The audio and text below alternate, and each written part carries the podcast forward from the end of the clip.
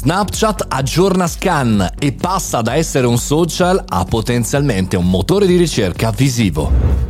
Buongiorno e bentornati al caffettino, sono Mario Moroni e bentornati qui davanti alla macchinetta del caffè nel nostro podcast quotidiano che si occupa di novità dei social del mondo della tecnologia per noi professionisti e imprenditori. Domenica mattina con Laura Antonini in diretta su Radio DJ abbiamo anticipato questa novità eh, che, eh, di casa eh, Snapchat che parla appunto di un'applicazione, di una miglioria della funzionalità scan che permetterà a noi tutti di identificare il mondo attorno a noi anche grazie al social. Non ci sarà più bisogno quindi di scoprire o di taggare o di in qualche maniera dire al cellulare che cosa stiamo guardando perché questa applicazione potrà identificare in maniera automatica a seconda della foto, della stories, del video che avremo catturato eh, tipologie di vestiti, razze di cani, piante, automobili e tante altre cose. Andate eh, sul sito di Snapchat o anche sull'approfondimento di The Verge di questa settimana e in effetti vedrete che eh, ci sono dei test molto interessanti. Perché cosa può esserci utile?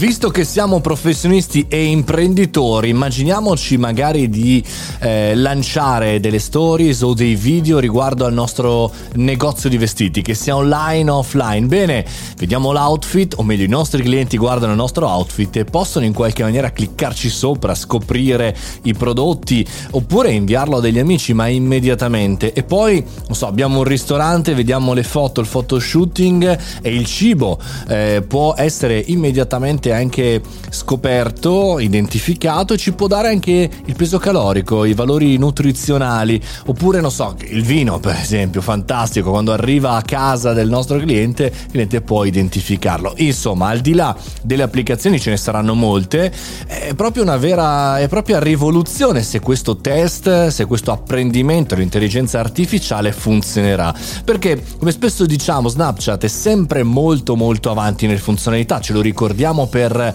le stories, il lancio l'hanno fatto loro, per i filtri li hanno inventati loro e per cui se questa tipologia di spostamento da social a appunto come l'hanno definito i ragazzi Snapchat, il nuovo motore di ricerca visuale, se questa cosa funzionerà molto probabilmente lo vedremo anche sui social diciamo così di utilizzo più popolare, Facebook, Instagram, Whatsapp, magari anche, anche lo stesso TikTok.